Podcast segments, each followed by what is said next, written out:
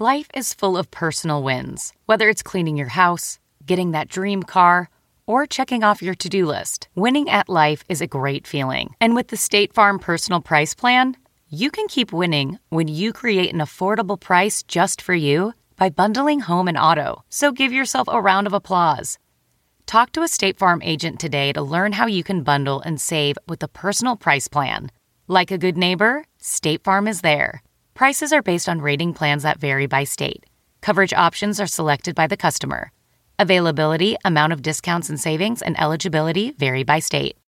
Since 2013, Bombas has donated over 100 million socks, underwear, and t shirts to those facing homelessness. If we counted those on air, this ad would last over 1,157 days. But if we counted the time it takes to make a donation possible, it would take just a few clicks. Because every time you make a purchase, Bombas donates an item to someone who needs it. Go to bombas.com slash Wondery and use code Wondery for 20% off your first purchase. That's bombas.com slash Wondery, code Wondery. Welcome to the Nerdist Podcast number 267. Very exciting episode. Very exciting episode. Uh, I'm not going to just keep saying it's exciting. I'm actually going to play the episode in a sec. But first, a couple of things to plug. Wait, wait, don't fast forward, scrub ahead. Listen, please. Okay, thanks. Uh, Nerdist channel, youtube.com slash Nerdist. Uh, new series, uh, Blood and Guts from Fangoria and Scott Ian. It's a makeup effects show. Super kick ass show. The first episode uh, was Greg Nicotero. We're also going to be having a lot of uh, Walking Dead themed programming at the Nerdist channel around the premiere of Walking Dead, October 14th. Uh, all weekend long, Walking Dead themed programming. And Talking Dead returns right after Walking Dead on AMC, October 14th. That's my show in case you don't. Well, I probably talk about it enough. Enough about me, but here's some more about me. I'm going to be performing at Zanies in Nashville December 6th through the 9th. So if you go to uh, just, just look for Zanies, you probably know how the internet works with your Google or your Alta Vista or your Lycos or however you, or your web crawler, however you search things. Uh, and then there's going to be a lot more stand-up shows because my Comedy Central special premieres November 10th. And once that airs, it's new hour of comedy time. So I'm going to go on the road and uh, we're going to work that out together. It'll be more fun than it sounds. It's not going to be shitty. Uh, so that's all that business. I would like to thank uh, Stamps.com for supporting this episode of the Nerdist Podcast. You can print and buy official U.S. postage using your own computer and printer or someone else's. I guess if you you you know it doesn't have to be yours. I mean now we're just getting into semantics. The fact is you can print any U.S. postage, mail any package, any letter. Postman will come pick it up from your house. You never even have to go into the post office and just build up that disgruntled rage that slowly boils until it just spews out like hot magma at other people in your life. All that goes away. Right now, if you go to stamps.com you can use the promo code NERDIST for a special offer. No risk trial, $110 bonus offer, including a digital scale and up to $55 of free postage. You're welcome. Go to stamps.com before you do anything else. Click the microphone at the top of the page and type in NERDIST. That's stamps.com. Enter the promo code NERDIST. Okay, you guys. Oh, man, I'm, a, I'm almost hyperventilating even introducing this episode. So it's Tom Hanks, uh, and if you read the thing that was downloaded, you might be like, "Bullshit!" But it is not bullshit. It is serious. Tom, well, it's funny, but I mean, we're serious about the fact that it's Tom Hanks, and you got to say his name, Tom Hanks. He has one of those names you have to say his first and last name. I'm told I have the same thing. It's me, Chris Hardwick. Yes, even I do it. So this was a superlatively fun episode. Tom Hanks was gracious and as nice as you've heard he is, uh, super hilarious. I'm really proud of this episode. You know, it's a, we, after working on this show for a couple of years, almost three years, and then you, someone like Tom Hanks says, "Hey, I want to do your podcast." It just it just validates us in a way. I'm getting gushy now. Damn it. Yeah, I better put my cynical pants back on. Oh, cynical pants bursting! I love you, Tom Hanks. And I love you, Nerdist Podcast listener. Thanks for letting me ramble a bit at the top. Uh, I'm just overexcited. That's what nerds do. Okay, Nerdist Podcast number 267 with Tom Hanks! Now entering Nerdist.com.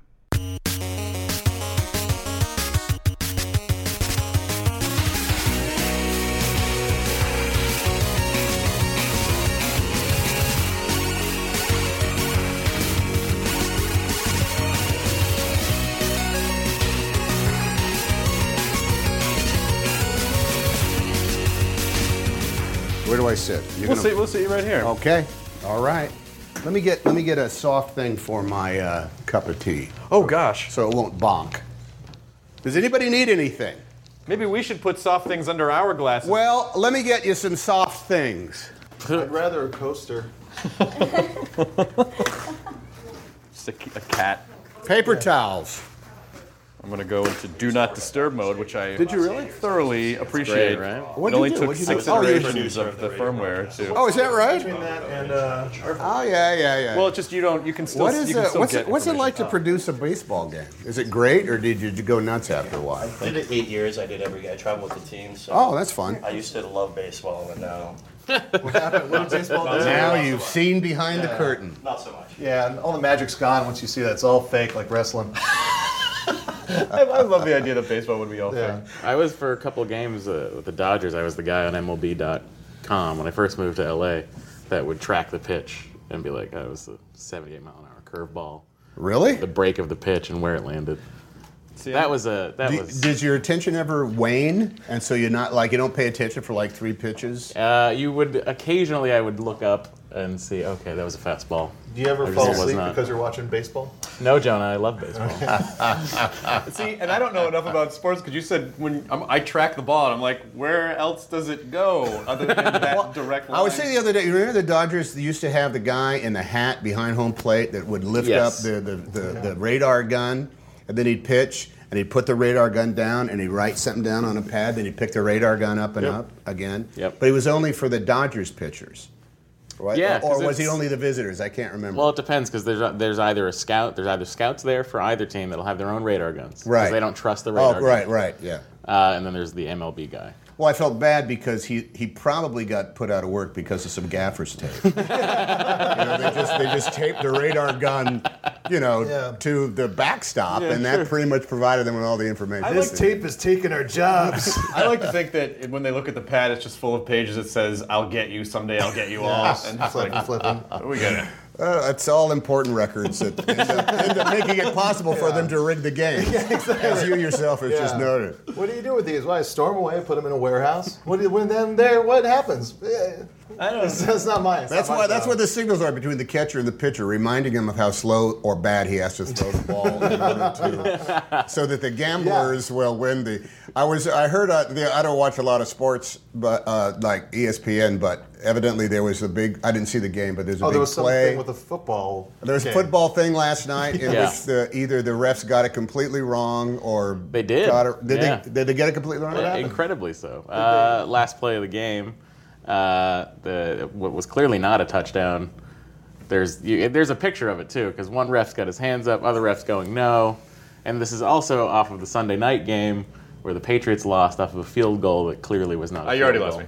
Yeah. Okay. Well, Too I'm bad. But so my, I think the my uh, point until I was put to Yeah. sleep there for. I'll do it to anybody. was was that they said on they said on TV that something like worldwide like five hundred million dollars was lost that, yeah. because they didn't beat this. I don't know how point spreads Yeah. work or anything, but because they scored a touchdown and Yeah. didn't beat the spread or beat Yeah. the spread, whatever it is, a lot of people lost a lot of money. Yeah. And, and that guy just walked off the field and said, "I'll just uh, be Yeah, I'll, quitting. uh, I, will Well, it's like that guy that with a Cubs fan that caught the ball and made it. a Oh, home that run. guy, yeah. That thing- did they make a documentary Bartman, yeah, about a him? 30 for 30 on ESPN. Oh, really? Yeah, Yeah, it was great.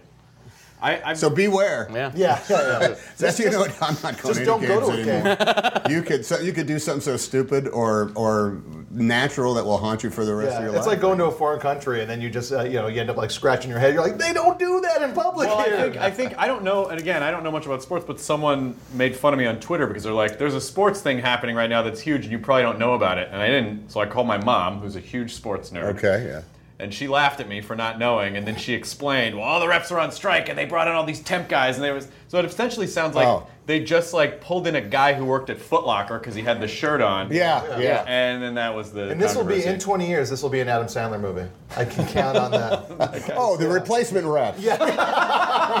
it's a wacky feel-good comedy It's him, Rob in Schneider, which, Kevin in which, James. yeah, Somehow in which, Al Pacino's still uh, here's alive. what, I'm telling you what the story is right now. A lowly insurance salesman, or even worse, like a, a, a, a dental hygienist, You know, his, Oh. his wife doesn't respect him, his kids don't care about him, or he can't find love. You mm-hmm, pick Yeah. whatever whatever the modern dilemma is. But lo and behold, he gets hired to be the replacement ref for an NFL game, oh. and goes on for I don't know, either getting it wrong Well, or Tom, right. I'm Yeah, curious. yeah. At the end, would he redeem himself in some way? Oh, I believe what would happen is the, the, the kids would have newfound respect for their dad Yeah. because he stood up for his principles. It's Right. really it's a because he was the only one who saw what really happened. Right. and then, well, then there would have to be some sort of proof to justify his existence. Well, what's going to happen is there's going to be a rabid, kooky fan in the stands Steve that Buscemi. with Steve Buscemi, who will have had Bu- Buscemi, by the way. Sorry, We've been Buscemi. saying it wrong for all these years. who happened to have the only iPhone right where it was supposed to be. There was actually a, a Brady Bunch episode about this in which Greg was the team photographer, and he actually bl- kept blowing up a picture to find out that yes. The guy did step out of bounds based on his. uh, so believe me, we've can worked it out. It is And by the way, all movies are essentially based on old Brady Bunch episodes. So there's that I can one run you where. through some of mine. And they well, I'm pitching you can't play ball in the house. Mom said not to play ball in the house. That was Apollo 13. Oh, there's what- Was that it? Oh, that's right. boys, boys, put that down. The difference is, put down that little module. The difference is when we make these jokes, nothing ever happens. But if you say replacement reps, someone would actually. I'm telling you right now, I'm late to the game. Someone, That's on the poster. That's on the poster. Oh, I'm late for the game. Oh, that's so brilliant. You can't help it. But somebody has already pitched it, copyrighted it. It's already, it's, I believe it's already in development at Fox. All I want is for the Hollywood Reporter to say Nerdist Podcast proves Tom Hanks to star in replacement reps. and you've actually just committed yourself. Hey, well, you know what? That that could spread like wildfire. That become a will, that, yeah. that become a viral thing. That's right. I've determined that you are the spirit animal of this podcast. Because if you look at the Venn diagram of the three of us, you fall perfectly in the center in the shaded region. Matt is obsessed with NASA. Ah. Jonah is obsessed with music. I am obsessed with. we're- I'm probably going to hit you up about comedy uh, talking. Yeah. So you are the perfect center for, for this podcast. Oh my God! Well this is like my wife's worst nightmare to talk about this stuff all day long. I'm reading in bed, and she reads these or this is what What are you reading now? Uh, but honey, it's this uh, theoretical possibility of uh, mining uh, helium three from the moon. And she says, are, "What? Are you insane? Can you not read a book? Can you not read a novel?" Well, you just No, need- I, I said, I read this stuff for pleasure. What can I tell you? You need to hide your space books in a porn magazine. no, honey, I'm reading pornography. No, no, honey, this is just an old penthouse from 1977. Whoa, they really get in there. Lift off. So I, I first I, I want to kind of talk. But you're wearing the NASA. You got the Oh, I am polo. Yeah, I got this at which the is really good. Johnson Space now you know what what you know what that logo is called in uh, NASA E's. I actually don't. Okay, there's two. Na- there was two warring NASA logos. Like all companies that make a really bad decision, they decided, hey, let's update our logo sometime. I'm going to say in the 80s or the 70s, where nothing good ever happened. Sure. And uh, there, and it just said NASA in like gold letters, Yeah. right? Which was called the worm because the letters were sort of connected. So around NASA, they called that the worm, but they call that the classic Eisenhower era NASA thing with the circle and the and the delta, which is the the red part of it. They call that the meatball. These are the these are the things we found See, in our know that. research that went on for years and years for the mini space projects was involved in. As a matter of fact, it was it was the title episode of the, it was the nut title for the second episode of From the Earth to the Moon, the worm and the meatball. Uh, which uh, See, you could have done that. we could actually we could have done it. I, that was the type of that was the the the. Uh, that was a series I was promoting. It's not just about space. It's about the people who work at NASA, and we have one that's about the whole public uh, public affairs office. It's gonna be fascinating. While we're talking about The it, people are gonna have to and the make pasta in space. They, they might have. They actually. They. I'm sure they freeze. You know. I'm sure you can probably is, eat yeah. that on on this on the space station. What do we have tonight? Ah, it's worms and meatball night. That'd be- mm, Or boy. beef stroganoff. Yeah, That's it. yeah. It's the only two In a in a in a, a bag you have to cut open with some scissors. Yeah. Did they ever give you the option of, hey, do you want to go up to the space station? No, no, they were no. That was before. Uh, uh, I mean, every every every person in the press said, "Would would you go into space?" Sure, but no, they didn't offer that kind of stuff. That's actually when they, lo and behold, they were wasting time sending scientists and engineers into Oh, space. when are they gonna go there? As, as opposed to smart alecky celebrities, uh, they didn't let us go. Actors But- and football players. That's all. But then go. that one guy, Dennis Tito, went. You know, he was the he was the first bona fide tourist in space. Yeah. And with the name Dennis Tito, it all it sounds like he's a Russian astronaut from Yeah. like 1963. Uh, but he went up, and then after that, they were all going to say, uh, "Oh, you know, it's tour, tourism in space is right around the corner." But I don't know. I know that Richard Branson is going to try to, to That's send barely space, though. Well, I agree, and they'll okay. Now, I, don't, I, I, I hope a million. I hope he makes a billion dollars. Yeah, sure, off sure, of sure. It, you know, because he he can get needs higher. more. Exactly. Uh, but I think you're just going to go up. It's like a suborbital flight. Yeah. You'll go up. You'll be.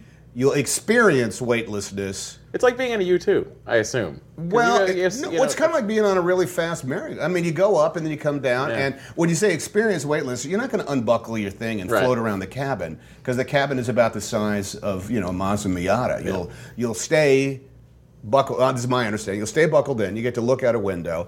And I guarantee that unless you take a massive amount of preparatory medication, you will then vomit your guts out. You will just be so, so sick Yeah. because it's having been in something much like that. Um, if you don't take the medication, you get you get really really sick. Did you learn that the hard way? I did, but I also learned about fifty percent of everybody who goes into space spends about twenty four hours incredibly nauseous, like like as not as in I can't move my head, I have to keep my eyes closed, nauseous, and that's fifty percent, regardless of how of how you know uh, flight uh, experienced you are. Now, so that I mean, so anytime they go, I always think, how busy is that first day? Yeah, I was gonna. What do you got to do? Oh, we have the, the, the busiest day of this all is the first day. We got to release this and put this together and figure out how to do this. And go, well, half that you. crew is, you know, half that crew is saying, "Can you give me a minute, Skip? Can you just, can you just give me a minute here? Oh, I'm right there. I've got the checklist. I'm right there. Just give me a second. I'm gonna blow some space chunks all over this I capsule. hey, by the way, hey, hurry up, let's get this done because it's meatballs and uh, meatballs and worms tonight. Ooh, no oh, meatballs. jeez. Get on the first night. Can I Can the just first day just be a pa- pajama day? Can we just yeah. have a- Can, I, can, can today's first meal be some soda crackers? I just want to watch some Netflix. yeah, let's just watch the earth go Strap light onto and the dark. couch. Give me a second here. I um I got to work with uh, y- years ago, like I think around '98. I worked with a director named Joel Zwick, who you worked with. Joel Zwick directed the pilot for Bosom Buddies.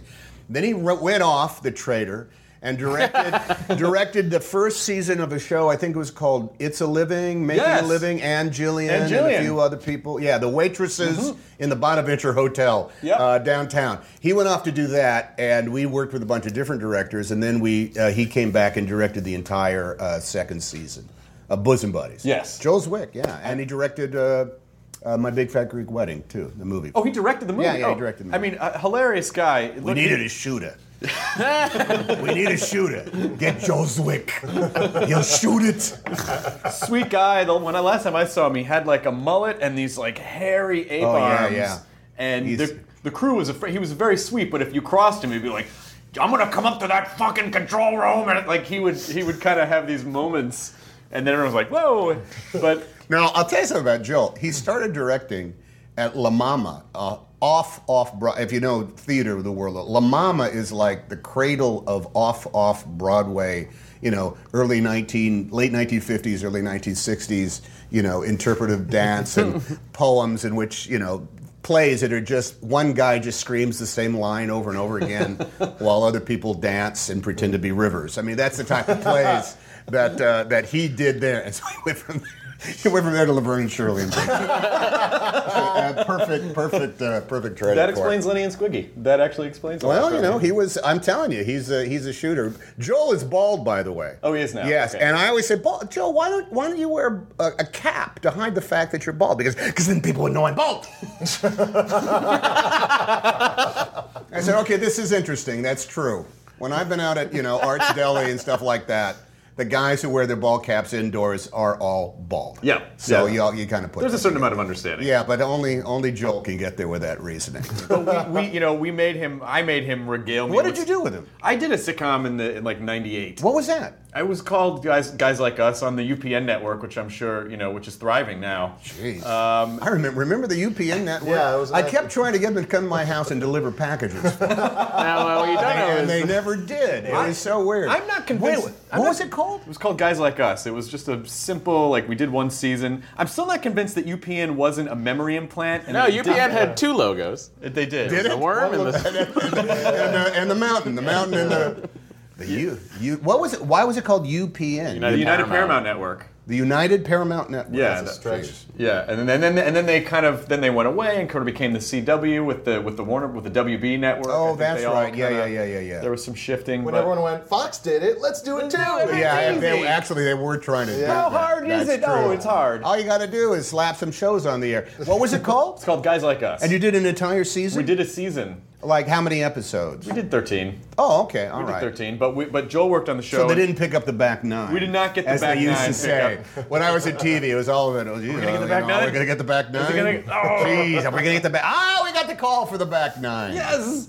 No, the UPN, UPN was really interesting because they they decided to do this five night a week of, of primetime programming, and within six months had completely backtracked on all of it. You're like, well, What- got to stick with something. They What kept Malcolm and Eddie. But what channel was it on in L.A.? 13. Oh, oh, okay. Dreaded Oh. channel. same channel as Star Trek Voyager. Yes, it was. Okay, That was the all right. anchor of the UPN And one of the 10 o'clock news shows Yeah. that is on. But we, we I made Joel Zwick regale me with tales of Bosom Buddies because I watched I watched Bosom Buddies Jeez. first run Oh my God! How old were you when Bosom Buddies was on? maybe like 10 or 11. Okay, yeah, yeah. I think I was. Uh, when was it? I was 25, maybe 25, 26. Yeah. Holy Yeah. shit! And S- Peter and when I was in college, Scolari taught me how to juggle, Oh, okay. and so yeah, he uh, taught me how to juggle too. he loves it loves the juggling. He still does it. Yeah. Um, but uh, Joel said, you know, we were talking about about you and the show, and he said Tom always had a theory, and his theory about films was this.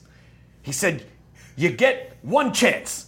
If you, or he said you get three chances. If the first one hits, then you get three more chances.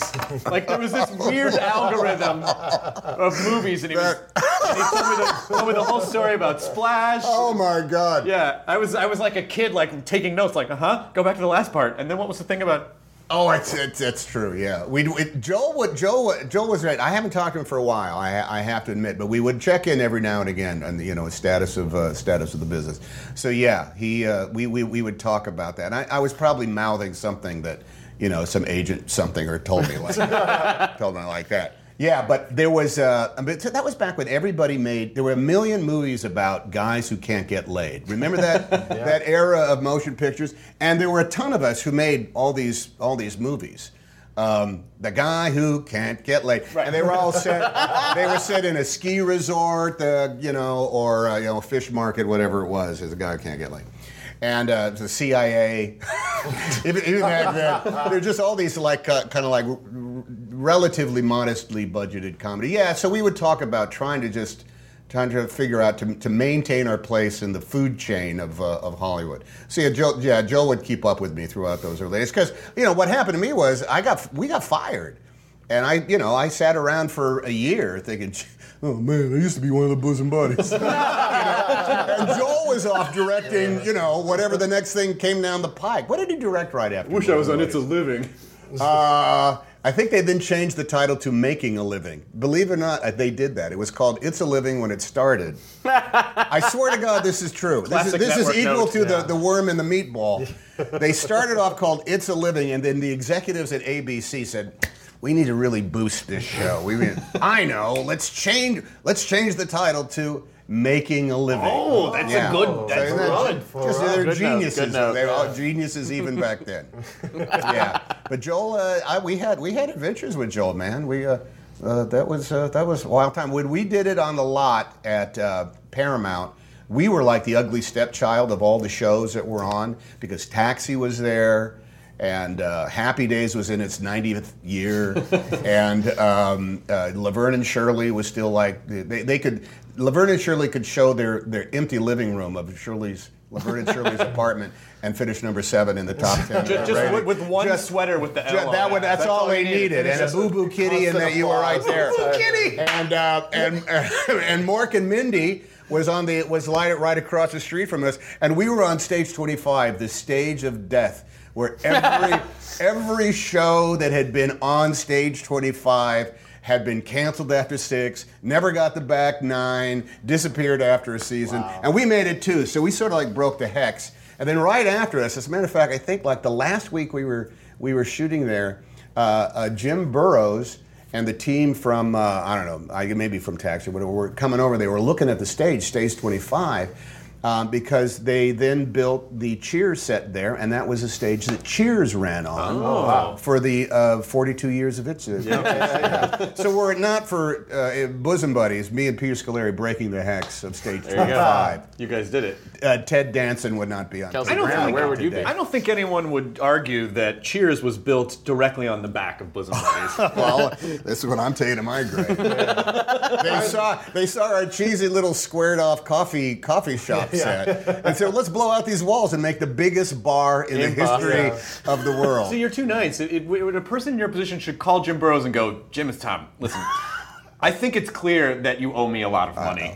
Uh, well, here's how sad I was. I actually would watch Cheers live with a, a misty-eyed sense of nostalgia. Oh, that's that's stage 25. That's right. That's where we put on the dresses. I know where that is. The stairs leading up to stage right lead up to the dressing room. The size of Cheers is even funnier when you go to the real Cheers in Boston because it's an old pub from like the 1700s. It's about what 700 the ceiling feet. is about five and a half feet. You know, Yeah. TV is. I, I don't want to break this to you, but TV is all fake. No, no, no, Oh, Tom. what? No, of Tom. of No. But None movies are still real. real, guys. Movies Yeah, are- movies okay, are. okay, movies okay, are okay. like uh, we go to the real places and shoot real things.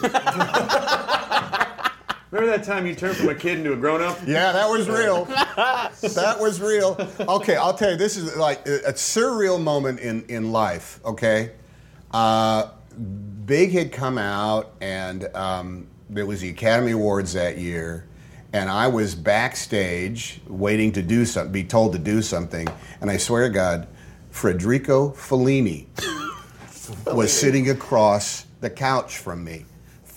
Federico Fellini and I are in the same room. Uh, I have I have never felt more like a stupid doof in my life because I don't know what to say. And thank God a lot of people were moving around because I never would have known. And Federico Fellini says to me, he leans over and he says to me, "You got big."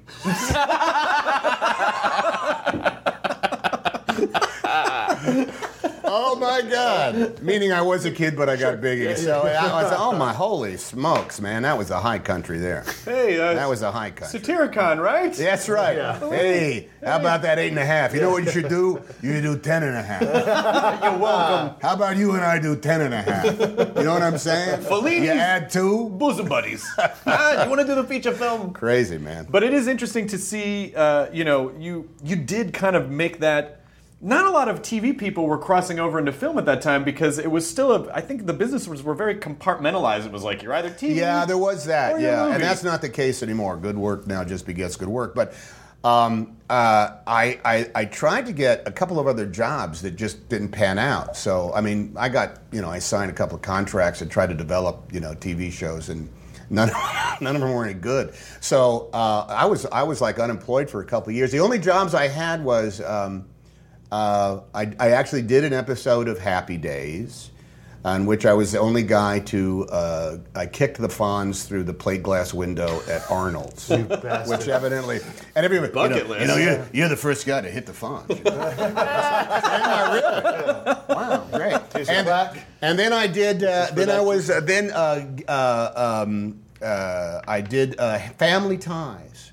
Yeah. They, they called me up and said, "Hey, would you like to do?" Some? And they, it was like an offer, which never happened. It's like, "Want to come on and do some family ties?" Oh, geez, yeah, sure. You'd make a good drunk, Tom. Come on. Uh, so I went on and uh, was uh, I was uh, Michael J. Fox's uh, Uncle Ned and uh, Tina Yothers' Uncle Ned. I think that's how we'll always and remember then I you. then I did then I did another one the following year, and Ronnie Howard yelled at me for doing for going back. This is- we had we had by that time we had done uh, Splash, And he said, "Come here, I want to talk to you." We were uh, we were at we were at something. Now I, I hear that you're going back. You're going to do it. Now you can't do it. You can't do it. You know you got to. He was trying to protect his movie, and I was like, "Dude, they called up. I did it." I said, "What's the deal? It's just uh, it's just ah nah nah. It's uh, time. You got to you know you got to declare. You got to declare yourself here. You got to say no. Make it feel." So, but I actually I needed the kind of needed the gig and needed the money. So, but back then, yeah, it's true. There was a, there was a kind of a separation, but. I was no longer working in TV, so officially I was just an actor. Yeah, but Therefore, those, I but those movies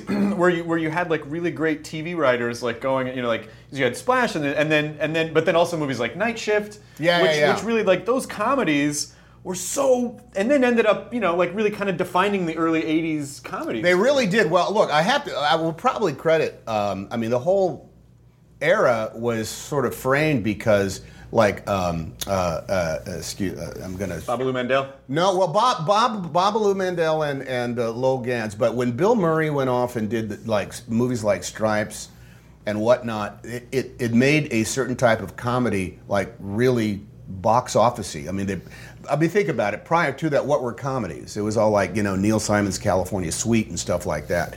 So when Saturday Night Live, people from Saturday Night Live went off and made successful comedies, and I'd probably give you know it's probably Bill Murray was the granddad of all that stuff. Stripes and a few of the few of the meatballs, you know, Yeah. get back on the theme of tonight's podcast, which is, which are- camp which is meatballs. um, then uh, all the studios just got in. Uh, and uh, actually, Animal House was another. Of course, that was that was the most profitable and successful com- comedy of all time. So then all of a sudden, just became part of the, the, the what is it? The economic economic business model of Hollywood. Let's get a bunch of cheap comedies out there, relatively cheap comedies, and uh, you know, and they'll and they'll some of them some of them stu- stuck. But when you're, you know, we- you- so you- it's- it is the sort of the path that you ended up ultimately going down. Is any of that in the plan or in your mind? Oh, you.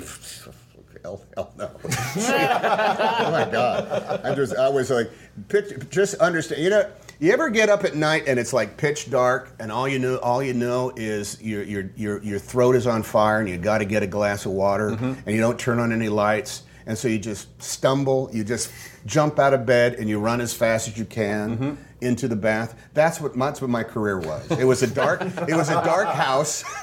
I, I was stubbing my toe left and right, but I had to get some water because my throat was on fire. That was that was that was it. I never know. I just you know took along took it for a while there. I took every job that came down the pike. You know, just you know I was a racehorse.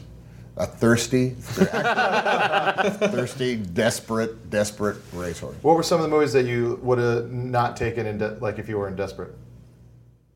What do you mean? I'm sorry. Like, are there any movies where you're like, you're like, oh, if I wasn't like just looking for the next gig, I probably would have passed on it or anything like that. Oh, I don't know. I don't know. Yeah, that's that's that's you know that requires too much wisdom. Which uh, uh, no, I, I, I look. It, it was it was a it was a it was a wild, fabulous time. It was a great ride. I will I will admit I did not. I probably did not get tired. I mean, literally, like physically beat until um, uh, right after I made this movie with uh, John Patrick Shanley called Joe versus a Volcano. Yeah, yeah. With my first movie with Meg Ryan.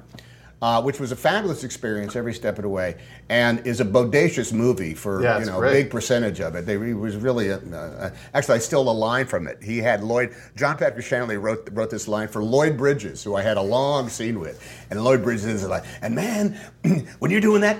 But man, you're in the high country. So I actually I think I just said that earlier in this, in this podcast, so I still use it.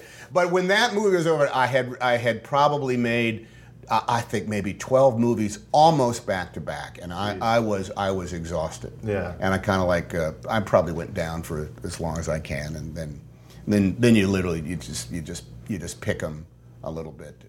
Actually, the movies became much more involving. You know, they were uh, they took longer to do, and they were and by that time I I, I probably felt as though I had uh, a bit of a better understanding of just what my my my my process was. you know, the research that you had to do and and the work that you had to do in conjunction with everything. So you're about you're about that's about ten years in. I had a run there, man, where I made a ton, a ton of movies, and my joke is, and, and two of them were pretty good. well, but maybe three. Three of them were pretty good. But because I'm, I'm always interested in the idea of like how long it takes a performer, whether it's a you know comedian or a writer or an actor, or whatever, to go from that place where you're like a young, hungry kid to sort of like, okay, I know who I am now, and I, I see, I have a better view of Man, for me, it was just totally age based, you know, because it all started when I was in my 20s. And, uh, I, you know, I, uh, I, by the time I was about 31, 32, I think, I, actually, I'll tell you this. Okay, I know this for a fact because my 27th birthday was celebrated in, in, the, in the Bahamas uh, on the final day of shooting for Splash. So they quickly rigged the wrap cake, you know, that celebrates Aw. the end of shooting. they, they essentially they took like a tube of toothpaste and wrote "Happy Birthday, Tom" on the same cake. So that was my 27th birthday. So from from 27 to about 32, maybe 33, man, I just I just I just uh, I went berserk. It was Well- like every day was a double header. But Spl- Splash was Splash was a hit, and Bachelor Party Yeah, yeah, was yeah. a hit. But And Barge Parlor was a hit. but yeah. Big, but Big was like, oh, that's a whole other kind. I mean, I- that Yeah. movie was in the theater for like two and a half months. Yeah, I did. Yeah, played it a long. Yeah, yeah, that was probably it. And I think I think that was my ninth movie. Wow, big was. Does that make sense? Yeah. Nine. And I think Joe versus Volcano was my 12th to 13th. so I, I, I continued the um, the uh, quote unquote hot streak there of uh, doing anything. Well, Is there, big is there catering? Am I going to wear a costume? When does it start? Tuesday? I'm there. Let's go. But I'm, I mean, you know, because even so, you know, again, just the way that the industry kind of compartmentalizes people and puts them in boxes, you know, it's pretty much it's all comedies at that point, and a lot of kind of slapsticky comedies. So how do you go from how did where, where's the turning point between that and like okay, Philadelphia, Well, like, like well, yeah, I got very lucky because Penny Marshall, who directed Big, uh, and it landed, you know, it kind of like landed because it fell out of financing a couple of times, and when it came back around to me, Penny was Penny was hell bent on the theme of what the movie was. So she was saying she had faith that I could get there along with her. So it wasn't just about jokes. I, you know, look, I started off in classical repertory theater, so I, you know, I, I wanted to always wanted to play Iago and stuff like that. I did, you know, very straight Shakespearean tragedies and stuff like that. but what what had what had what had sold for me was the things that I had learned with Joel Zwick on Bosom Buddies, which is this thing is thrown on your desk on Monday morning, and you got to sell every one of those friggin' jokes and that like you got a scar. And so uh, you know that's what I, I I got a scar. Uh, so that, that's what I did. And by the time I got to work with Penny on that, and that, and and uh, and also prior to that with Sally Field. Um, and David Seltzer's punchline. Punchline. Uh, it was that was not a matter of scoring anymore. We were now dealing with you know more more serious themes. I must say, my fifth movie. I don't. I only remember the, the order of the early ones because once you get once you get past once you get into double digits, I don't know what number the movie was. But my fifth movie was Nothing in Common with Garry Marshall. Yes. and that was had you know they had themes about fathers and sons and stuff like that. Jackie it- Gleason. Jackie Gleason. So I had I had a, I had by that time a taste and experience of aiming beyond just selling the thing. I worked with really talented people from Second City who were the staff in the advertising agency. Um, so the, yeah, you get to this point where you're now you know, you're now part of the filmmaking process. Uh, not every director says, "Come on and let's talk about what we're going to do." By that point, Pitty was saying. "Mm, well, you know, you're gonna have to, you're gonna have to love her. You know, she's not some fake girl. She's not a bitch. You're gonna have to love her little bugger. I'm sorry, Penny, I couldn't, I didn't get that last part. What No, was that last- believe, I didn't either. I'm just literally imitating the sounds I heard. Right, right, right. Not, not, not what Penny, she what are you? said. We're all just standing here. Penny just wrote a book, by the way. It was something called something. My mother was nuts, or something like that. Penny just wrote Yeah. a Is book. the font which- really small? it just trails off. But I, here's what you should do: eat it with some crackers in your mouth. Come on, I'm couple in your cogman. I said, I just said I went and did the Odd Couple with Jack Klugman. and I'm secretary. Actually, I I, played his secretary. That's the way. I have a. Penny Marshall translator app. Gives you, hold it I up. can just, hold on, it's like Shazam. Why? I just You know what's interesting? Penny Marshall, frontwards and backwards, says the same thing. because when she says, I'm going to try to shoot out my plan. And he did the backwards, and it sounds exactly the same. that's, that's the way it sounds. you heard the Penny Marshall. I want to try to shoot in Rye Playland. That's what, uh, that's what she said. I, I, I podcasted Larry King yesterday, and I I was on his set, and there was a glass in front of me with lipstick on it. And I was like, "What was this?" And he was like, "Ah, that was Penny Marshall. She was. I just had." And I was like, "Oh my god, if I drink from this, it's almost like I'm making out with Penny yeah, Marshall."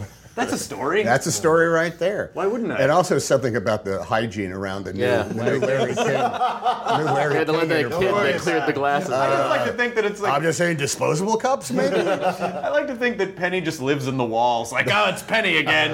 She's put her mouth on something. She hasn't Don't been here for it. years, but the lipstick shows up on the glass Oh, God. every Tuesday. yeah, I, that's it. Penny is, uh, man, she, I, I love, she, she reclaimed me a couple of times. I mean, Big, Big was really a, I mean, I got the nomination for that and it was huge. And it made a, that was a big, the big deal about that, it made a hundred million dollars over the course of the entire summer. It squeaked. Wow. It opened in June. You remember this kind of stuff. It opened in June on the uh, incredible sum of like 800 screens, which at the time was like, that's insane! 800 screens. Now movies open up on 35,000 Yeah. screens. Yeah. Uh, and it opened in June, and it just kept doing business so that by the time we actually, the first time I ever went to Venice for the Venice Film Festival in Venice, Italy, which is a you know, a big deal for you know, a kid from Oakland, California, they had, we had a, a, a cake that said, congratulations, 100 million. That was a big deal for a movie to make Yeah, 100 million dollars insane. then. People give you a lot of cakes, But we way. had, I know, and it was a tasty cake. And we had it on. We had it on what I call the the. Uh, uh, like the the the the uh, what I say what was it like the Hitler terrace of uh, Venice, you know? Oh, right. uh, when, you- when you go off to film festivals, you always stay in hotels where Hitler went, you know. and he stood right here on this terrace, and so we had we had a cake that said 100 million dollars on it, but we were still only at like 97.8 million. So they were they were fudging the numbers even back With then. actual fudge. With, yes, with delicious Italian chocolate fudge cake. What do you think Josh Baskin ended up being like as a grown up? Oh, that's a, oh, that's uh, okay. Let's play fan Did, fiction did, did he, here. let's play fan fiction. and then we'll put him in sexy Well, situations. that, let's see how old. I believe he grew up to be a, uh, a, a very poorly respected uh, dental hygienist. His kids With his kids don't care for him, and lo and behold, what happens to him is the NFL replacements are called for. He he he tried to he tried to con- bond with his kid by by refereeing the local football. You're making jokes, but this is brilliant. this kind of a Fabulous weird idea, sequel. man. It's a good idea, but I'm telling you, Fox already has it in development. I'm I telling li- you right now. I like the idea that that whole experience actually screwed up the rest of his life because he always thought, no, don't always be a kid. But then at a certain point, it's like, you kind of got to be a grown Okay, so here's something interesting. Um, years ago, when when Bob Zemeckis and I were shooting Castaway in Memphis, we um, uh, contacted, or maybe he called Michael Connor Humphreys. You know that name, Michael Connor No. Humphreys? Michael Connor Humphreys played young Forrest, the little Forrest Gump, Oh, yeah. the little kid where he's running and the Yep. and the and the braces fall off. And so we hadn't seen him since we had made the movie. And in your mind's eye, he's still essentially a seven-year-old kid. And in walked this gorgeous bohunk of a guy who was now out of high school. And uh, we had a we had a really nice like 40 minute conversation where the three of us just sat. You know, it's, it, it was for him. It was a huge experience off to make that movie, and for all of us. And so we had a very nice kind of like go around. We didn't talk about the movie much. We just about how we were doing that. He was a really great guy, and uh, without absolutely no sheen of. Uh, uh, you know, a lot of stuff can go awry with a kid actor who's in a movie. Sure. Uh, but he had a great life and he was very happy uh, and he was going off. And then just last week, I was at this thing with a bunch of uh, veterans and I came across a guy with a, uh, a 101st Airborne patch on his shoulder. I said, "Oh, hey, 101st, puking buzzard, screaming eagle, the whole bit." So we share something, and he says, "Hey, "I got to tell you, my uh, I was uh, Michael uh, Humphreys' uh, commanding officer.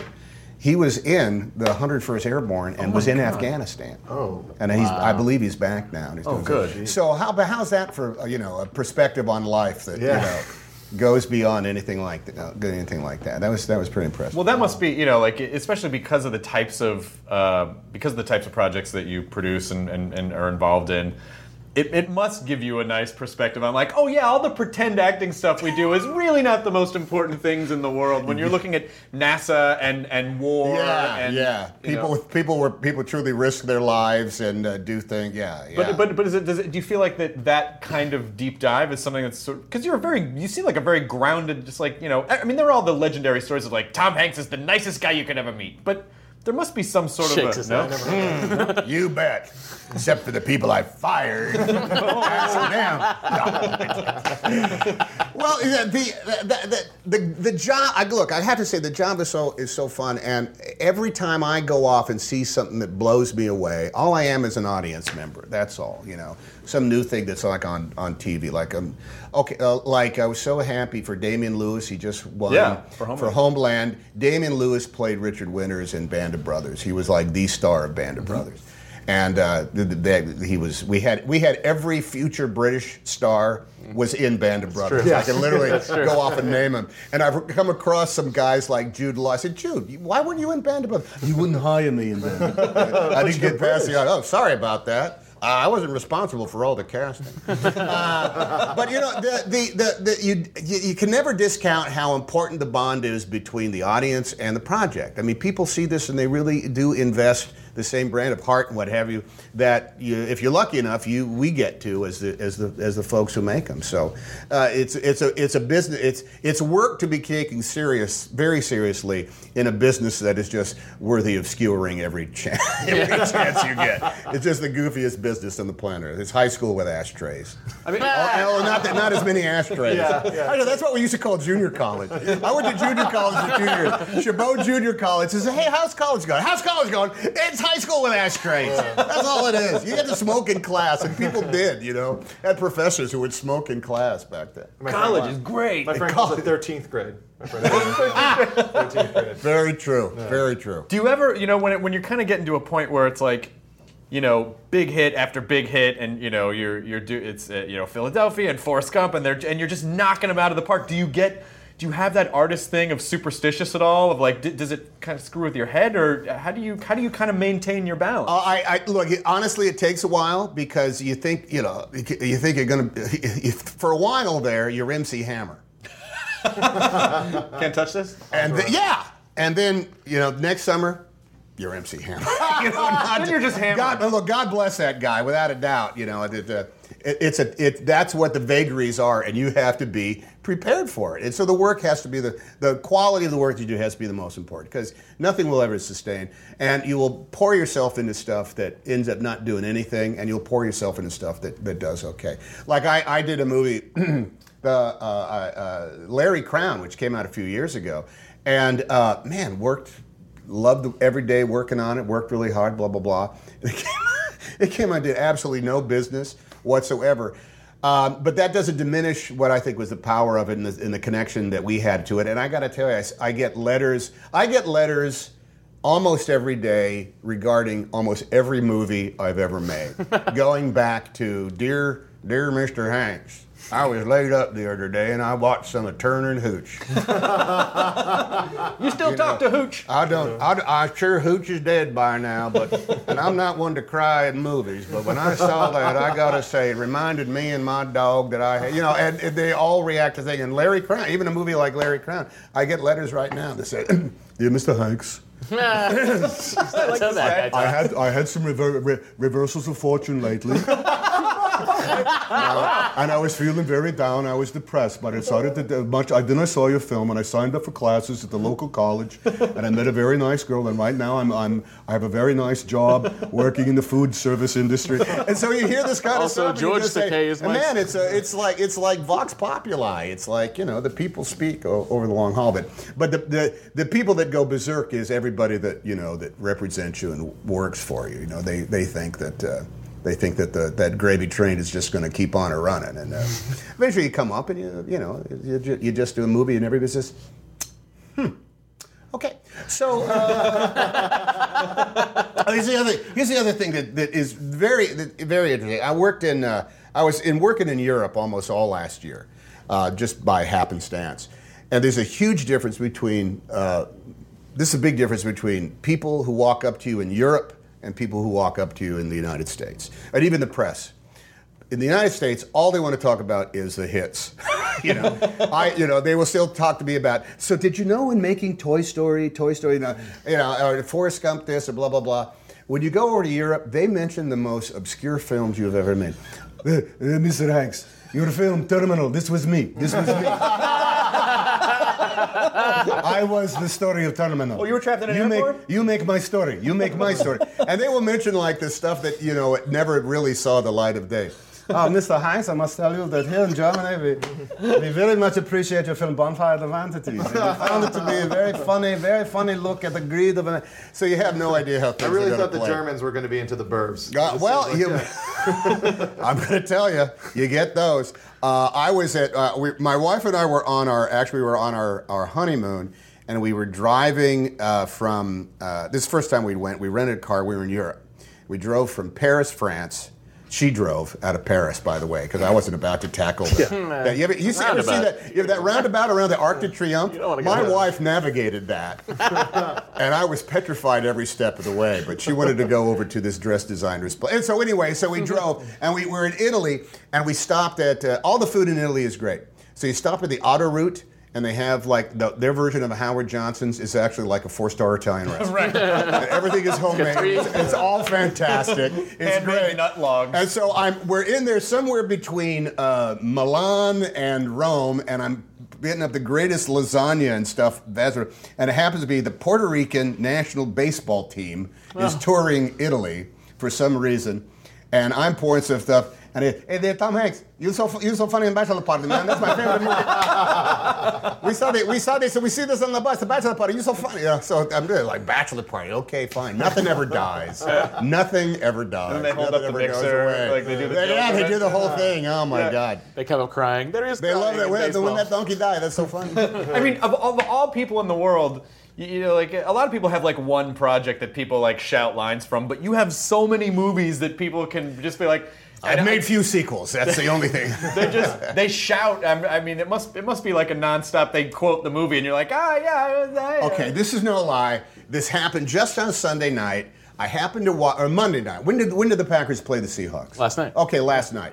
Uh, my wife and I were going, and we're having people over, so we just had a little bit of the game beginning, and I got such a ridiculous, stupid, silly thrill out of this moment. I never should have. I should be beyond this. I'm 56 years old, for God's sake.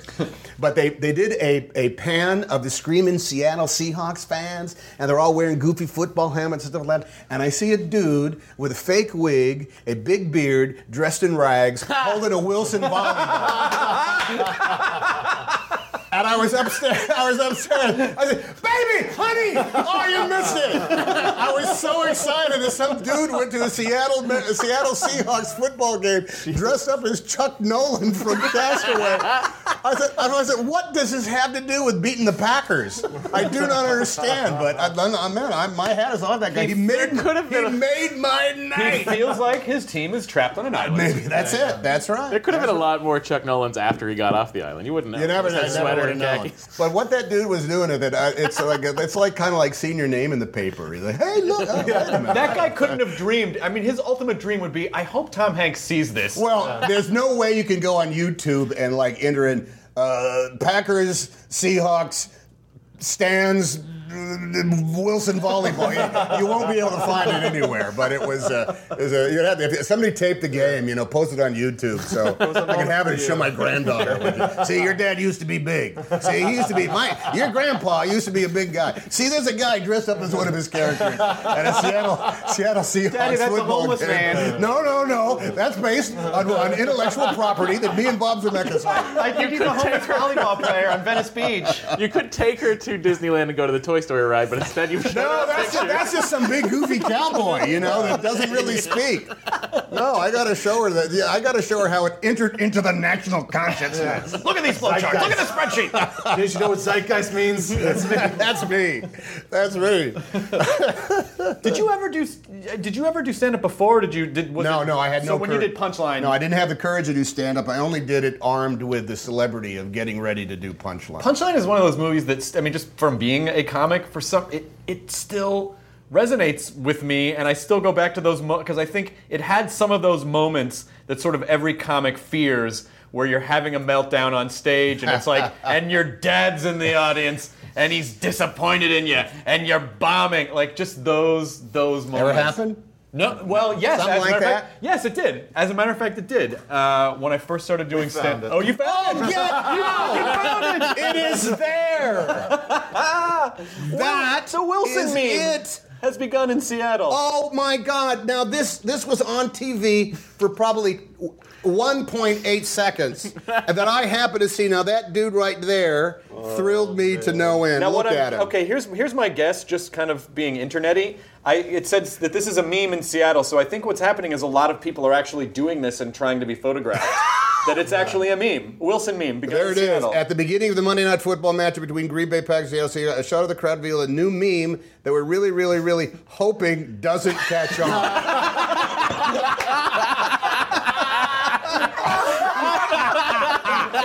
but you know who said zeitgeist? I believe it was Let's, you. let's call this guy Bill Hanstock. You Bill, it's Tom Hanks. You What is see, the, the quarterback for the Seahawks is named Russell Wilson, and well and Oh. right because it's the same surname as the beloved volleyball from that film. Sure can. All right, who wrote who wrote this? That's uh, Ru- that's that's Bill SB Hanstock. Nation. Bill Hanstock. Bill Hans, curse you, Bill Hanstock. I hope this takes over the world. That's a that's another. There's another kind of meme thing that's happening with you too. Is the uh, putting the period next to the T on a, a garbage. Oh, thing, yeah, T yeah. Hanks, and then Yeah. also Hanksy, which is the, uh, Oh, the artist, yeah, the yes. Banksy, uh, Banksy parodies involving The anonymous street guerrilla artist, I Yes, like to. yeah. Guerrilla street artist, as I like to say. Have you seen any of those? The Hank, Hanksy. I've not seen the Hanksies. They're great. They're just they're like they're like Banksy, but they're all like always something more pop culture and dealing with Tom. You seem pretty. Uh, you seem pretty digital. You're on the Twitter and stuff. Do you? Do you? Do you? Do you Oh yeah, I, I like I, I tweet like once every ten days.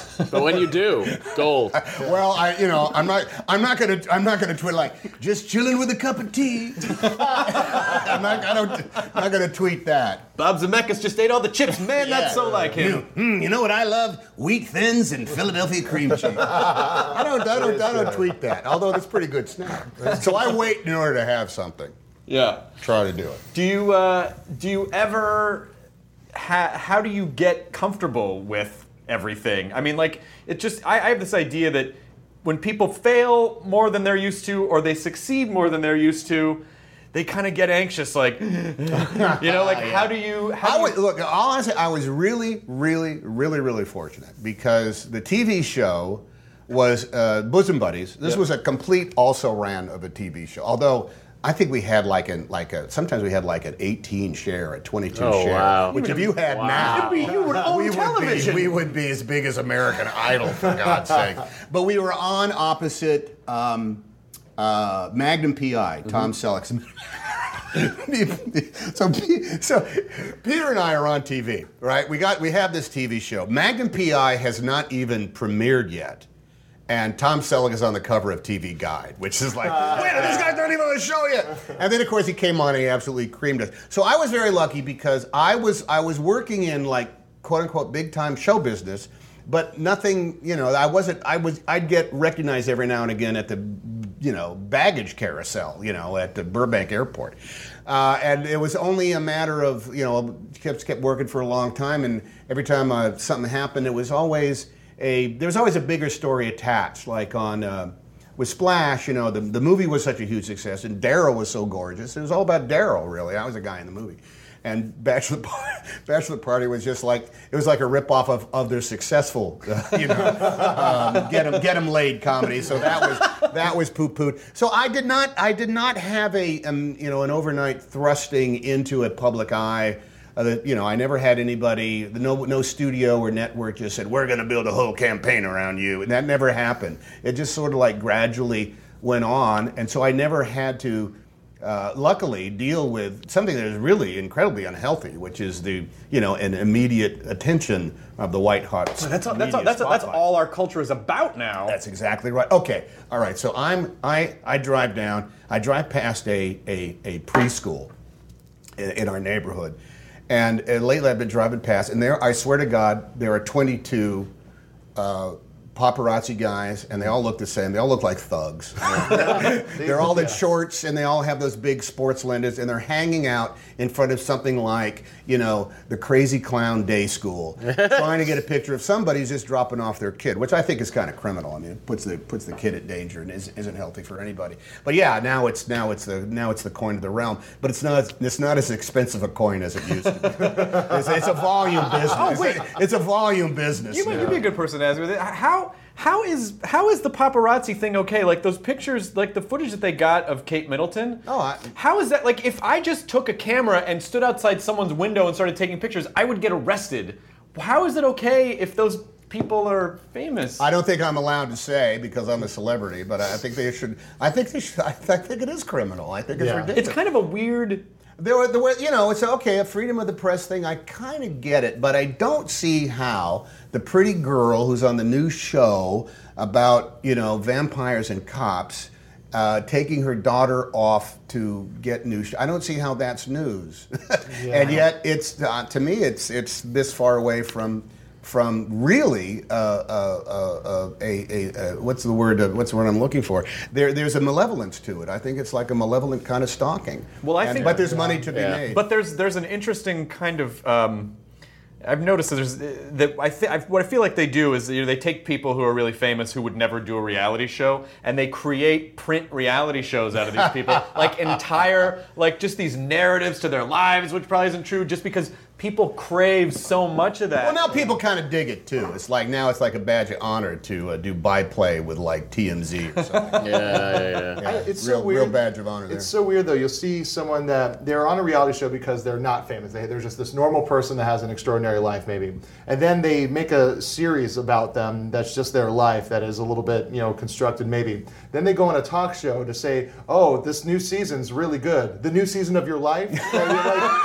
And you're like, like how? Like yeah, we that's- did some really exciting things this Yeah. year. well, I had a birthday again. Uh, I had a disagreement with my mom. You wait till you see that scene. Yeah, it's, it's like, and that's the, and it's making all these people think that's the way. I what a gotta believe you gotta believe the producers say, okay, ladies, ladies, ladies, everybody's lip gloss in place. Your hair looks. Beautiful. Of course they do. Uh, you know, all right, uh, we want you to go to this restaurant and please don't get along. Just go to this restaurant and bring up stuff about each other But that we're doing pisses each other's off.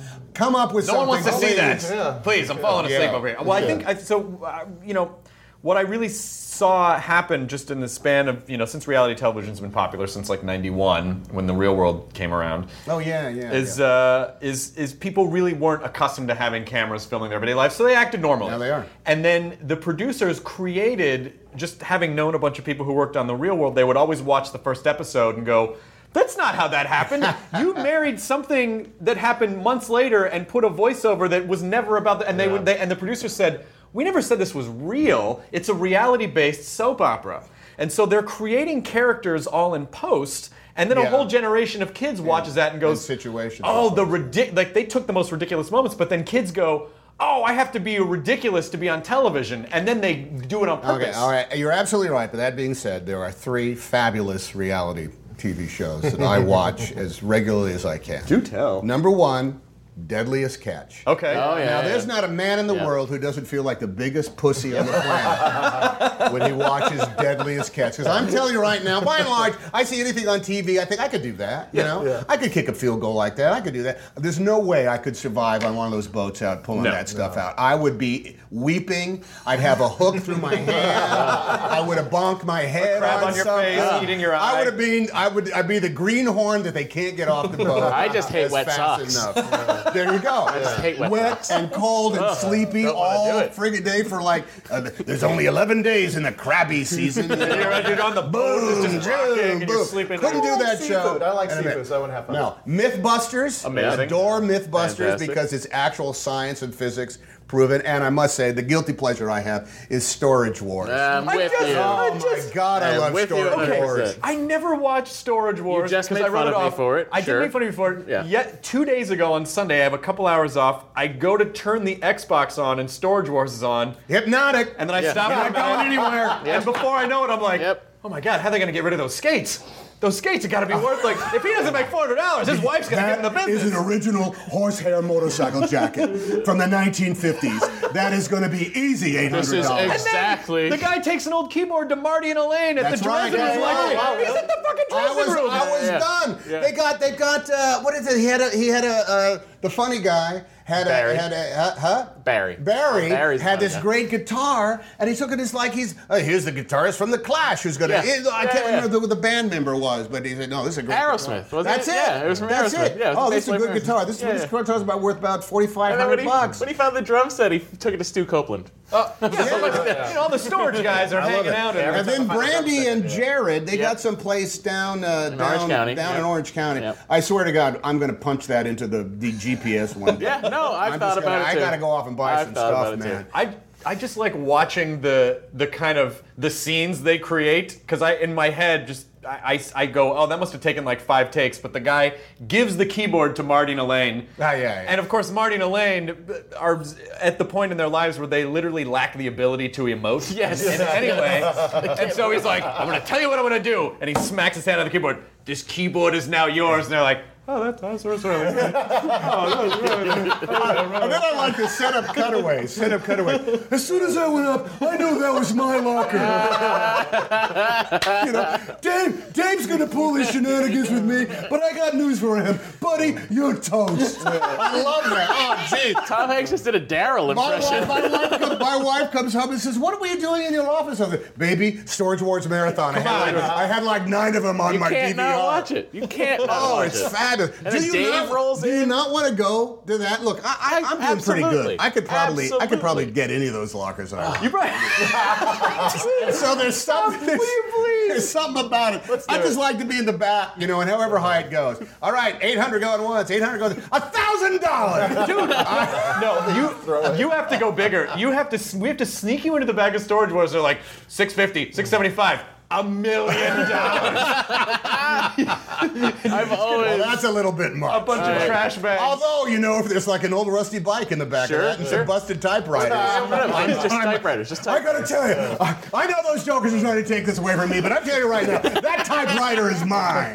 And, and it just says, me and it it just says Tom Hanks on the bottom. It actually they put your name on there. Oh, like. Don't forget to pay the lady. We should do a Storage Wars parody. That would be so Oh much my. God! Oh my god. I'm sure we could get A and E to let us do that. I'm sure. I'm sure I've they turned would. a few people on to Storage Wars, man. And I've now been too. telling people. By the way, These isn't it great? fun of. Look, look at America. America is such a obese and diverse and rich country that people will put stuff in storage and essentially forget about it. Yep, forever. Yeah. Yeah. And by the way, gold coins. Yep, sure. You know, Right. safes with stuff in it, old uh, masterpieces, E- classic vintage Even the white trashiest of people live like kings. that. What's it- There was one. There was that in the back, behind a mattress, covered with some paint, under a rag, was something that I think Dave Hester said. Mm, that could be a Hammond B3 organ. If that's yes. if that's a Hammond B3, that's worth a lot of money. And then it cut to him. Then I tell you right now, I don't know much about music, but if that's a Hammond B3 organ, this locker is mine. Jeez, I love it. Jeez, I love it. Dana Gould has that great joke where he's like, one day they're just gonna like lift open the thing and be, oh, there's a desk. What's behind it? It's a bucket of hands. It's a bucket of hands. That's right. It's gonna be the Silence of the Lambs. It's a shrunken head. Oh, hey, guess what? There's a dead dog carcass back here. Son of a gun. But I'm telling you right now, I'm telling you right now, Brandi and Jarrod, Yep. Married forever. That is the greatest They're marriage I have ever They're a seen. lot of fun. They are a blast. They're on Twitter. I love them when they fight. I love them when they make up. That is a great. that is a Boy, great- she's gonna give me the business. Like it's so much yeah. of that. Yeah, yeah. I'm just saying, if he doesn't figure out how to get these, uh, then we're I love when you get little glimpses into how they met. Like they met at a strip club. like that's like how they met. No. She was working. I like to think she was living in a storage bin and he opened it and then they met. Did you see did. the one where they found a thing that was like they thought maybe was a Knott's Berry Farm memorabilia? Yes, and they go to and Knott's they Berry took it to Farm with Knott's the Berry. Farm with their kids. Yes. And so it turns out it's a worthless thing. It's a Yeah. repro. doesn't it? But then it shows them riding their rides at Knott's Berry Farm with their kids. I said, oh Nothing to do with man, oh Wars." man, honey, how come we can't be like Jarrod and Brandi? We haven't even been to Knott's Berry Farm with our We kids. We need to get into some kind of See, wars. which is what the point of reality TV is all about. It is. Teach us how to appreciate our lives. a No, because you people can't see this. Tom actually removed I his took off my glasses in a professorial manner. and I'm pointing towards it as the expert in media. But I, I want. I also want to share the story of how we got you on this podcast, which Yeah. is you collect vintage typewriters. we got some sitting around right Yeah. here. And uh, one of our talent bookers, Ashley, is friends with your assistants, and said, you know, Tom collects vintage typewriters, so we said it'd be really fun to send him like a nice. We found a 1934 Smith Corona, typed out a letter on it, sent the whole typewriter over, and your response was exactly the response. you predicted. I no, it was exactly the response I would have wanted because it was written on the typewriter and it started off with it was the, the tone of it was like What do you think I am, a whore? How dare you try to bribe? Oh, this thing types pretty sweet. I don't know if I. Oh, and it's really silent. Oh, all right. Damn you all to hell. Like it was the most perfect. And here I am, bought for the price of a typewriter that was in the Let back Let that be my known. And then when I met you, then when I met you at Birbiglia's movie, you were like, you could have just asked. You didn't have to send me a typewriter. Typewriters. Uh, the, I, I was. Uh, uh, I went to a. Uh, I was in Germany. That's my year last year, and I went to. I love uh, history, and you know, particularly communists. Man, the communists cracked me up. so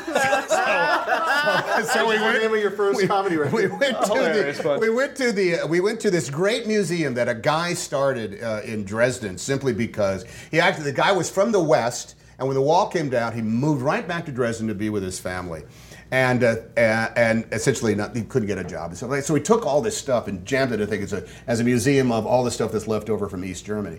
And it turns out that East Germany in the 50s had a really pretty good economy and they made really good typewriters which I commented on. Next thing I know boom it's on the radio and I got I got East German typewriters arriving at the hotel you know like crazy. So I scored good on some and everybody got a letter back. Dear you know Frau uh, you know Bush, yeah yeah uh, thank you so much pardon my I don't speak German. And the thing that's tough about German typewriters is in the German language uh, the Y is not used merely, nearly as much as the letter Z.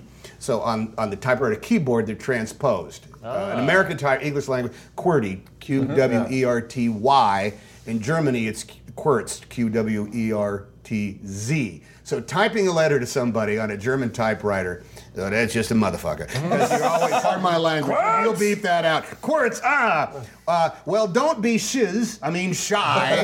don't, you know, you're, you're screwing up, you're screwing up every every time you try to. Th- went to the market. No, they went to the market. Hard to talk about the band time. Yaz. You can never. Every every letter's 40 Yeah. pages because he's Yeah. apologizing for each Yeah, it was a good zero for me. I mean, year for me. Tough, but thank you for that typewriter. No, please. I it, was, much. it was an honor. And, and, and it was one of those things where I'm like, ah, he- he's never going to respond to this. So it was a, it was, it was a, it was a pleasant So I got a, I got a, I got a letter from a lady. Uh, you know, dear Mr. Hanks, I hear I read in a magazine that you collect typewriters. Da, da, da. My my grandson is going off to college, and I thought I'd raise some money. And I've had this old typewriter in the, in the and I'd like to offer it for you. And if you'd be willing to buy it, the, the money would go towards my son's college education. So I said, so all right. So uh, she left a number, and she wasn't too far away. She was up in Santa Barbara. So I called her up, cold called her. Hey, Meryl, or whatever her name was. It was Merle, something like that. Oh, well, I, I- well, I can't believe it, Mr. Hank. You must be calling about the typewriter. No, I said, well, what are you wearing? well, yeah, have you, uh, you know that it's a, it's a, it's dollar dollar picture night at, down at, the, at the local Acapulco Mexican place. Let's go. So I, she said, "Well, thank you very much. I would love to uh, buy your typewriter, and, and, and uh, you know, uh, uh, how much would you how much would you like for it?" She says, "Well, I, uh, I think uh, you know whatever whatever you offer would be fair." I said, "Okay. Well, you know, typewriters are essentially."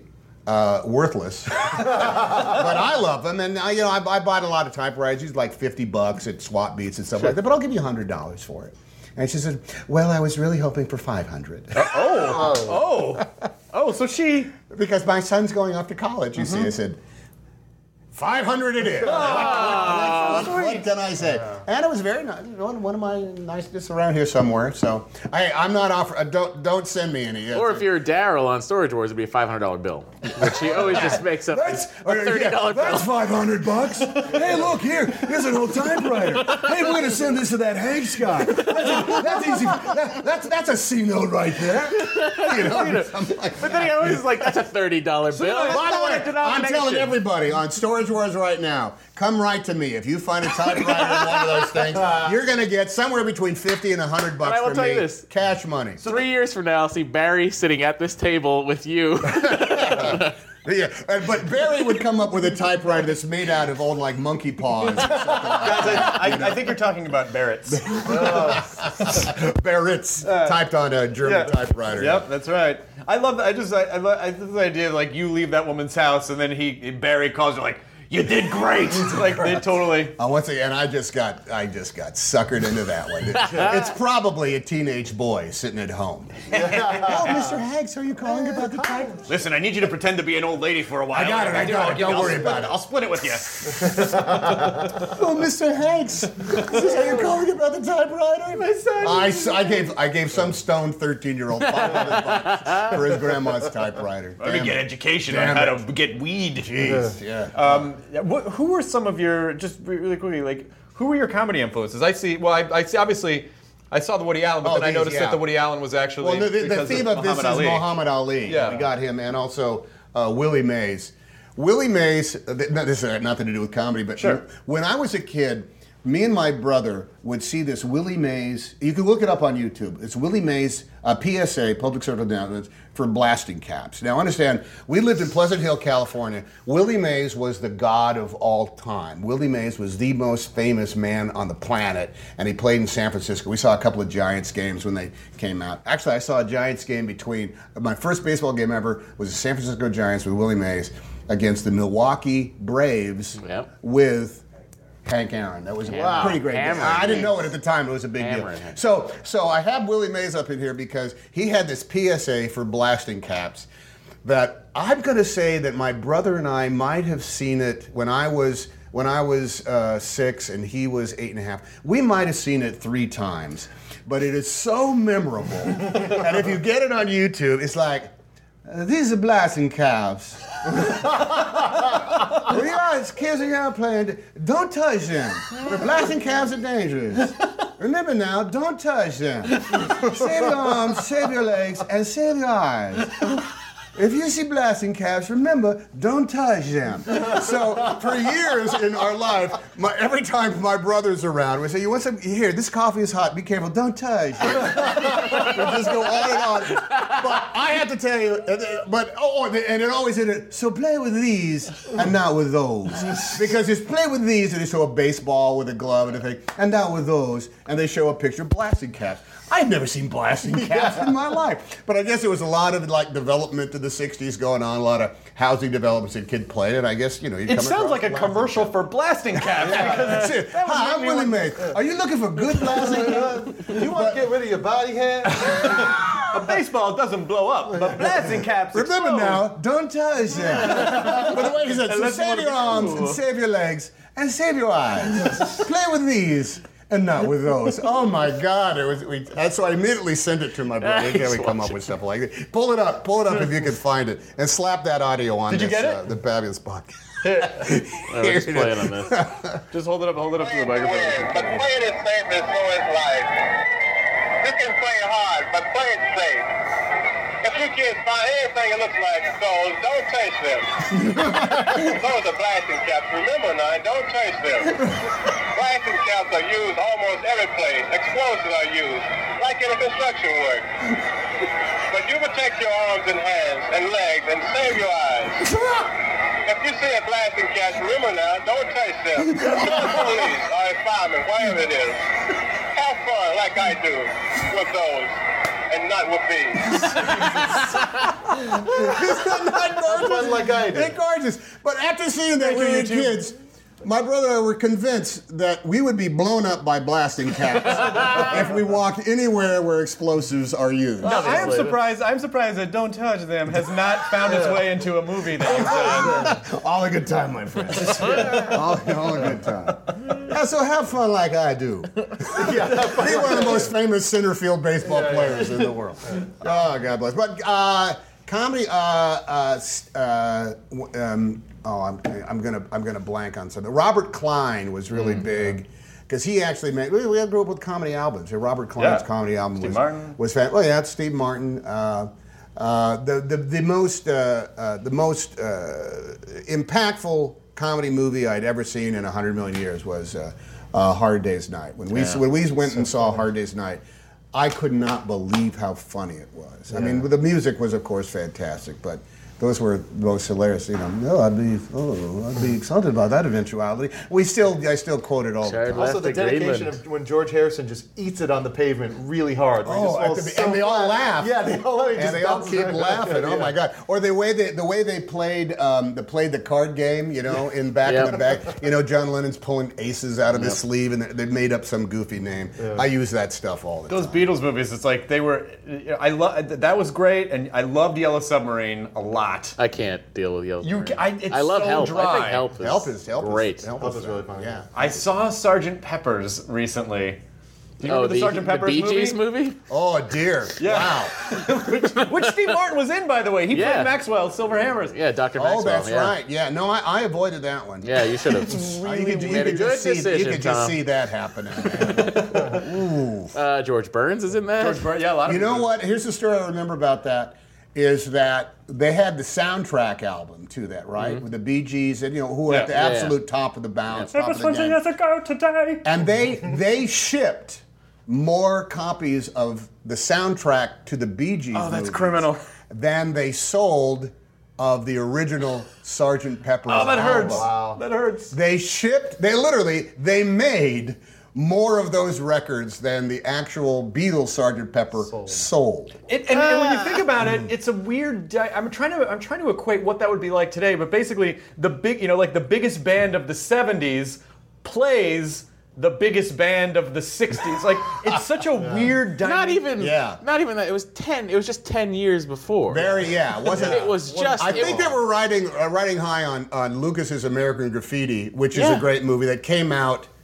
I believe they made it nine years. But it's after whatever. the Whatever's the. That biggest be hit like of 2002. Wait, wait, wait, though. No, that would be like that would be like if the Jonas Brothers did the Nirvana movie. No, no, no, no, no, no. That's What 12. happened? Yeah. No, no, no. no, no, no. That's You, who was big in 2002? Quick, 2002. fi- find out who was Modest the, Mouse. My- but it was like really big. who was it? Maybe, 2002, uh, maybe. Uh, maybe uh, like uh, uh, Madonna. Kelly video Clarkson's something first like that. the, album. Stro- the Strokes were big, and The Strokes. but not Beatles Oh big. man, what a hipster this is! not the Strokes. I worked at a record store in 2002. Oh, I know what sold. The- yeah, What you is don't like- know what sold as far Hey, as what other what other Swedish rock trios are you big on? I just had them on. Shakira, yeah, Nelly. Nelly, yeah. So, All right, so that was 2002. Sure. So it would be like the Jonas Brothers playing, Playing Nelly. Nelly from the golden, the happy, happy, happy, fun times of 2002. Still after I'm 9/11. sorry, I was trying to keep it in the rock and roll. You were keeping it in the was keeping it rock and roll centric. I have to tell you, Oh, I, funny. I still,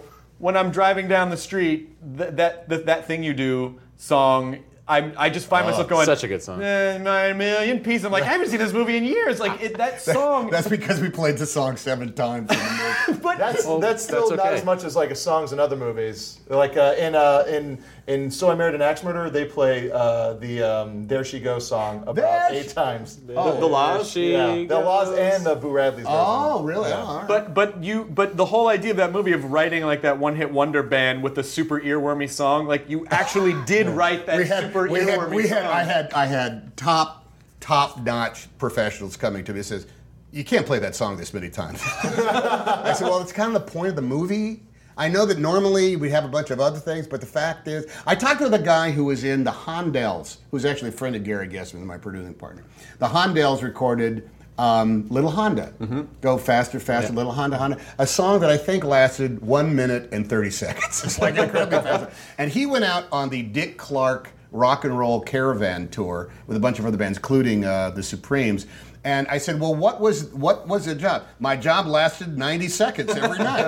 We'd go out, we'd play Little Honda, and then that was it. Then we were done. We'd get on the bus and go somewhere else. So these guys, for one for one summer, they played Little Honda every night for you know uh, 60 nights, and then that that was their gig. I thought that was just that was just hilarious. So we played the song a lot in the movie, as would you know the band that Yeah. has only one hit that anybody. I think that the, I think that thing you do is probably one of the uh, closest uh, movies I've ever seen that like actually resemble what it's like to be in a band. Uh, the the granddaddy is this is Spinal Tap. Yes. That's the one that everybody, even even musicians, will put that on. Say, But even like too- even just the way they interact and the way like it shows them start, and in the uh, in the director's cut or the Tom Hanks edition, I think it's called. which means all the stuff that we cut out of the movie. Yeah. Every Put scene we shot is essentially what it was. it's great. It's it actually it made me. It actually is a better. It's, It's slightly. better. It's a different. It's a more it's more thematic movie. and uh, it the feels version. it actually it's longer but it feels faster because Oh, that's you know, interesting, the, yeah. uh, like the elements that kind of keep you excited like i liked this i liked seeing uh, skitch's uh, apartment to see how much of a kind of like a mod guy he was you know like it's like it was he,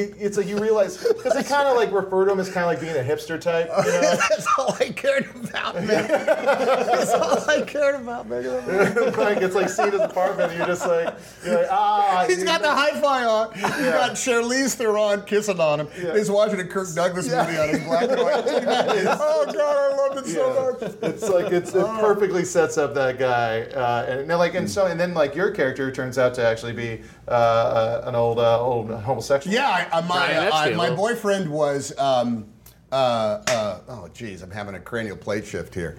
Uh, uh, Howie Long was my Yes, that's boyfriend. right, yeah. I, said- I called. I said, Howie, listen, making this movie. I never met Howie Long. I cold called him. And I said, uh, look, I, got know, this I know you typewriter. make some movies. I look, uh, if if you if you want to come and play the Swan State, essentially what you're going to play is is my boyfriend. The only thing you have to do is sit behind the wheel of an XKE Jaguar. I'll get in. We'll say a couple lines. We'll drive off laughing into the night, like every gay couple I know. right? And he, said, and he just said, "Hey, if you want to do it, sounds great to me." That's awesome. So he, he came and he did it, and it's in the movie. And every girl on the crew was could not work that night. They all had like a rubbery long. Howie Long is on the thing because the guy is like really just gorgeous. gorgeous guy. Uh, but the, yeah. the uh, the other scene that was in there that wasn't in the original theatrical release was um, it was a very simple scene. It was when they first get to the I think uh, the the Pittsburgh show. Yeah. And then they come out on the stage to see how many people actually like how much does this fill, and then and then they all kind of just like are really blown away about Yeah. they're about to play like the biggest show they've ever done,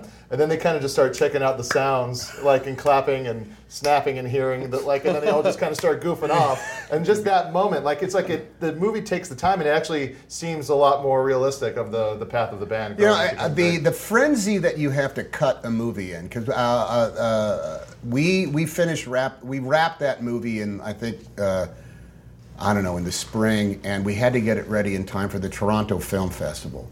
And the frenzy of cutting a movie and trying to get it all done, and it's all about the running time and stuff like that. I'm sure that I lost any sense of of uh, narrative or storytelling because Yeah. I just go, how long is it?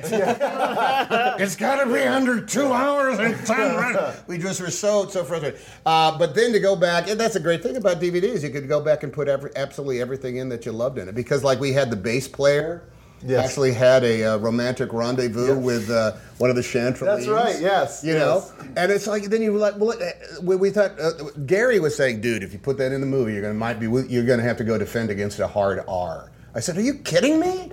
Well, it's a possibility that you'd have to go in and do that. You can't have anybody smoking cigarettes and stuff like that. So it was all about cutting down for time, and you end up Yeah. losing all the, the beautiful, you know, f- subtle, fun stuff. Yeah, that's actually one of my favorite subtle things in the entire movie is just the bass player, uh, also no name, just the bass player. is his name, even in the credits. Uh, but um, he gets better at the bass each time they play the song. Yeah, yeah. Every time, like you see him like trying new things and getting excited. Ethan Embry. And Ethan Embry, who plays the bass, by the way. He, Oh, he he does? really does play the Oh, bass. so he kind of simplified that Yeah, like yeah, would yeah. yeah. I I got always wanted that. I always wanted that career moment. It's just like that movie has the perfect uh, career ascent montage of like, hey, we just heard it once on the radio, and then din and a din, and then you see like climbing up the Billboard That's charts, and it it, just yeah. never works that way in real life. But no. it's so fucking. It's Uh, so well, fun. it, you know, from uh, uh, this guy, I, th there's a great guy, um, uh, uh, Bob Greene. Um, he's a writer. He used to be a columnist in Chicago. He wrote a great book called um, "Be True to Your School." He he was a high school journalism student and decided, as an exercise, I'm going to write a uh, a daily journal for all of the year 1964, and he did it. It's it's a great from January 1st. And if you think about 1964 the Beatles were on TV in February of 1964. And by the end of 1964, A Hard Day's Night had come out. You know, so it was like, it was a fabulous year for that great uh, British invasion. And so the idea of having a song on the charts uh, at the Mercyhurst College Talent Show. know? and then and by the end of it, you're on whatever third-rate imitation of the Ed Sullivan Show Yes, that yeah, exists. You're yeah. on there, and then your band breaks up. It's actually kind of like the lifespan of uh, of, an uh, of an awful lot of bands as, Yeah. as they existed at the time. Yeah, especially Captain Geech and the Shrimp Shack Shooters. Oh yeah, Well, I, I, we're gonna a let you, location that you see in all sorts of TV commercials. By Yes, the way, yeah. we're gonna let you go in a minute because you've been super awesome to sit here at this time with us. But uh, two two other things. First of all, um, I've been watching Electric City. Oh, uh, and oh, it's wow. really really cool, and it it looks amazing. Um, so what you know, like just your, your sort of foray into digital into the digital space. Yeah, uh, which is a uh, which is a still remains a mystery to absolutely everybody everybody involved. The big thing is is is what you, you talk to talk to people on the phone. You know, the people you talk to you on the phone about your career. Yeah. You know. Uh, hey, let's talk about the Electric City. Yeah, it can't be monetized. That's all, that's all they say. Well, be, no, it's great. It's a huge hit. Yahoo was was thrilled. Uh, it more like it had like five times the clicks that Yahoo was You lost a million anticipating. uh, no, we lost everything. Absolutely everything. We had we we paid salaries, which was great because we had animators and everybody that did stuff. You know, they they Six they, Point they got a yeah, they have great great animators.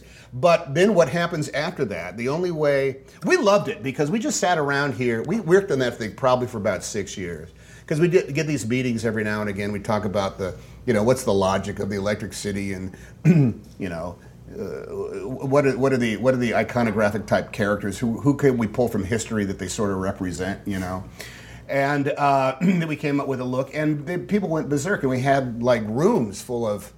I mean, there would be a room this size, and there would be honestly there'd be 50 animators in there, all working on their laptops and doing stuff like that. So they, everybody got paid, and then it goes up, and I think probably like seven million people or something like Yeah. that have looked at it, and then the question is, and then. Well, unless you can get somebody interested into doing whatever the next version of uh, of uh, like media presentation Yeah, is, yeah. yeah. You know, is there is it a half hour show? Is it an animated movie? Is it a feature? We don't know. But it's at the you it's it's great. It's a great mental exercise. It's a great storytelling exercise, which was a blast. Uh, I never, I'll, I literally, I'll never see it done. but then yet it did it all for fun. I'll tell you, I think the importance. I think the importance of it is, is uh, you know, as we see the platforms sort of coming together. You know, there are two cables that come into people's houses right now, and Yeah. sooner, sooner or later there'll be one. Uh, and and I think it's very important for people in your position to. Just in the same way that in the early days of cable television, which you know, digital platform is to cable what cable was to network 20 years ago or 30 years ago, is that people go, oh, this is actually legitimate. People like Tom Hanks are getting involved. I think it's important for you guys to do that, even though there's no money in the short term, to sort of plant that long-term flag. Well, the truth is, money has nothing to do with it. And It, it really just is. I get to do an unvarnished, unbridled, uncensored, uncontrolled, unregulated story Yeah. in which uh, I, as the voice of a guy named Cleveland Carr, Mm-hmm. get to do really violent things, to, you know, to people with this under- weird society of knitting ladies. Yeah, under this thing of it's good it's good for our city if you go and make these guys disappear and break their necks and do things like that. So the freedom that it gives you that you have nowhere else on the planet. That's really what that's what Yeah. really what it is. And I think that guys like, you know, Will Ferrell and Yeah. uh, everybody like uh, um, uh, uh, Funny or Die or anybody else is going off and doing it is doing it because it's it's as broad a canvas and as empty a canvas as if you were a painter. You get to do anything you want to do it if you think it's fascinating and can and can make it interesting enough so that people will click on, you know, see the first three episodes. And by the way, the episodes are three minutes long. as long as they go on the fourth and the fifth and sixth, well, then you've got them, and all you're doing is being the you know the good storyteller around the around the campfire, and it's a blast. And we'll do it. We'll do it some more. Uh, unfortunately, it, even that is a little bit on the, the, the expensive side. Yeah. You got to be able to pay the salaries at Yeah, the end of the day yeah. because you can't ask people to do this for free. It ain't right. Um, just a really quick. It ain't right. It ain't right. I tell ya. Uh, really quickly, um, Cloud Atlas looks. I- Yeah, I, yeah. Looks amazing. That's gonna be Uh, I'm super excited to see that. And then if you have one.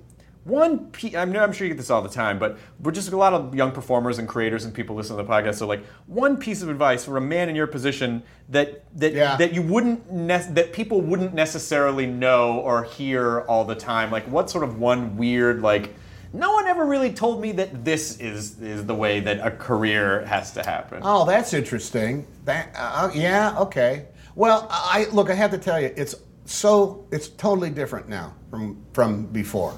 Uh, when I was when I was in you know in the times when I was trying to establish a beachhead or just to like get a job in the first place.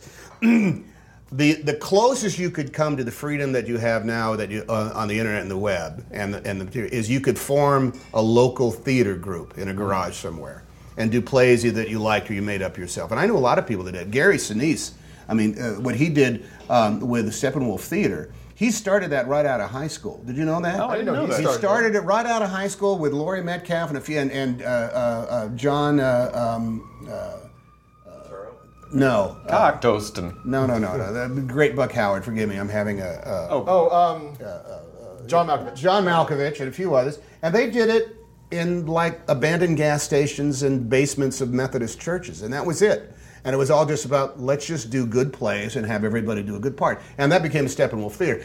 that's the that's the best example of it. But now, uh, the the there is look, you got an idea. You've got these things, and you got that thing, and with and I'm, I'm pointing to electronic devices, a, a microphone and a camera. uh, you and it, and an idea. That's it. The rest of it literally will take care of itself, both in ways that are amazing and ways that are um, uh, ridiculous. I mean, look at the guy.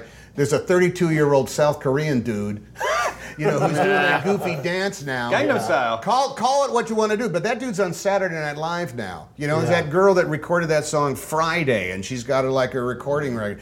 Um, I wish I could give salient, um, uh, you know, true advice, but the world that I came up in is gone with the wind. It doesn't exist anymore. Uh, now the the thing is, is that you have to do it. I think that would be the biggest. You have to do it. You have to. And there's do no re- there's no excuse not to anymore. There is, alas, and that's what's scary. There is no excuse not to. So what you're going to be living and dying by is your own talent and your own perseverance. Mm-hmm. In the old days, you could have talent and you could have perseverance, and you just had to like wait it out. You know, you had to ride it out. Now, if you have talent and perseverance, you actually have to produce. Mm-hmm. You've actually got to make it happen, and you've got to get it up on what in whatever venue, whatever platform. Is that what you said? Yeah, yeah. Whatever media uh, that uh, that it is available to you, and quite frankly, if if it does good, guess what?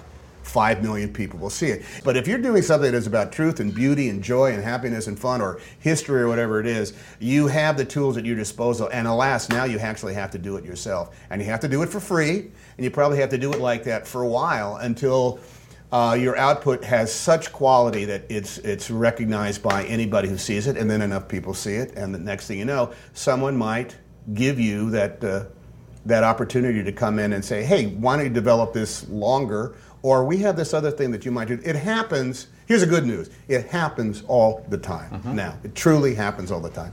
The lifeblood of this kooky, nutty business is new talent, and new talent actually gets to present itself on its own terms, which when I was doing Bosom Buddies was not the case. You might be able to, you could do a play somewhere, but you couldn't make a movie. So you and Peter just didn't show up places in dresses and be like, "This is the show." What do you think? Funny? No, we were we were like offered job. Uh, you know the when I was doing it, uh, you could do. Um, uh, you could do commercials, but you know you had to. That was auditions that you had to pass. I couldn't get arrested in commercials, uh, and you could do off Broadway, you know, showcase theaters and things like that. And, or you could be in a play and somebody would see you. But now you can present your own stuff and people will see it, and it will it will generate. You know, if it generates an audience, ta- talent and quality will out. That's it. So Tom it's Hanks- actually a bigger burden on young artists than it used to be. You've been amazing. Uh, Fun talking to you. Would you. you please Yeah. uh, tell our audience to enjoy their burrito? That's how we end every. Oh, is that right? We tell them to enjoy your burrito. Oh man! Hey everybody! All I can tell you is enjoy your burrito. Which, by the way, is is kind of like it's a philosophy for living. That's what we do. That's what we say. Yeah. Enjoy is, your yeah. burrito, my Enjoy the present. Enjoy the present. Enjoy the burrito. Don't live in the past or the future. That's right. Hey, Tom no- Hanks, Great talking to you. good to see Oh, you. Fine. Thanks, Thanks, man. That- and my, my, my hat is off to the, Josh. Yeah, the was- YouTube, uh, the web good, webmaster extraordinaire. Great. Thank you so much. Hey, that was fun, guys. Yeah, thanks for having us. Lady, it was fun. Now leaving Nerdist.com. Enjoy your burrito. This episode of the Nerdist Podcast is brought to you by Stamps.com. Go to Stamps.com, click on the radio microphone at the top of the homepage, and type in Nerdist for a $110 bonus offer, including a digital scale and $55 of free postage. That's Stamps.com. Enter the promo code NERDIST. Ladies and gentlemen, welcome to the 65th National Finals of Distinguished Young Women. Every year, one girl from every state leaves her family, her whole life behind for two weeks and spends each day training, practicing, preparing. Because to win this competition, she needs to wow a panel of judges with her academic record, her athletic ability, her speaking skills, and a show stopping talent. I met her and I was like, she's gonna win. I wouldn't say I have an ego problem, but I'm extremely competitive. When I sing that song about being a black woman in America, there's gonna be backlash about that. Oh, just so happy. So happy. I don't want to see them. I don't want to talk to them. And then we stayed with them for the next year, unpacking just what happened those two weeks in Mobile. I'm Shima Oliaee, and from Pineapple Street Studios and Wondery, this is The Competition. Follow The Competition on the Wondery app or wherever you get your podcasts. You can listen to The Competition early and ad-free right now by joining Wondery Plus.